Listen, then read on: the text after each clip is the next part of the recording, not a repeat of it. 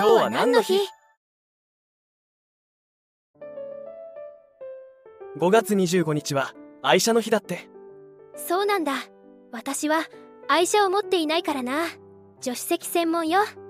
若者が車に乗らないって言われているから乗用車の保有台数などちょっと調べてみたんだ。ずいぶん減ってるんじゃない？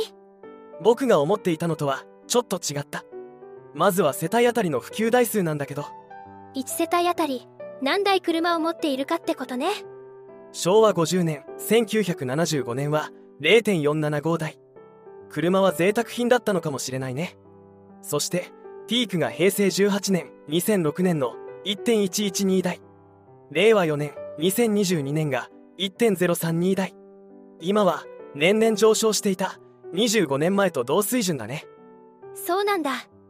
ただ世帯数にも変化があるからね。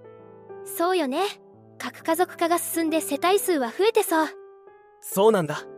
世帯数は令和4年2022年は約6000万世帯。世帯保有台数がピークの平成18年2006年は約5100万世帯なんだよね。世帯が増えてだんだんと世帯保有台数が減少してきたってことね。単身世帯で車を持っていない層や都市部で車を持っていない世帯が世帯当たりの保有台数の数字を押し下げてるのかもしれないわね。自家用車の保有台数自体は年々増えていたんだよね。そうなんだ。人口は徐々に減っているから人口当たりで見れば保有台数は増えていたってことね。そういうことになるね。でも保有台数の伸びも令和3年がピークで令和4年には減少に転じているね。きっとここから先はずっと減っていくんだろうね。っていうことは車の生産台数の減少の影響が顕著に出てくるのは実はこれからってことなのね。そうかもしれない。この資料都道府県別もあるのね。面白そう。やっぱり東京は群を抜いて世帯普及台数が低いよね。0.421台だって。ちなみに1位は福井県1.708台。一家に2台3台と持っているお家が多いのね。全体的に大都市圏は1台を切っていてそれ以外は1台を超えてるね。愛知県はトヨタのお膝元のせいか大都市圏なのに1.2台を超えているのね。しかも保有台数を見ると東京神奈川が300万台なのに愛知県420万台ってダントツ。統計データを見るといろいろ分かって面白いね。